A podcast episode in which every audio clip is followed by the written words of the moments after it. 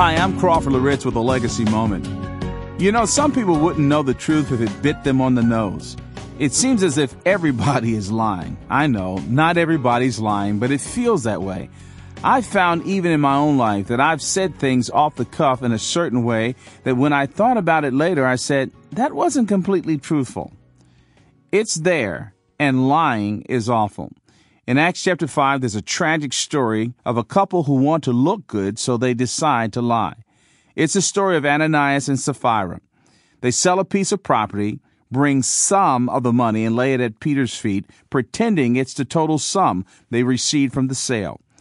Listen to what happens in Acts chapter 5, verses 3 through 5. But Peter said, Ananias, why has Satan filled your heart to lie to the Holy Spirit and to keep back for yourself part of the proceeds of the land? Why is it that you have contrived this deed in your heart?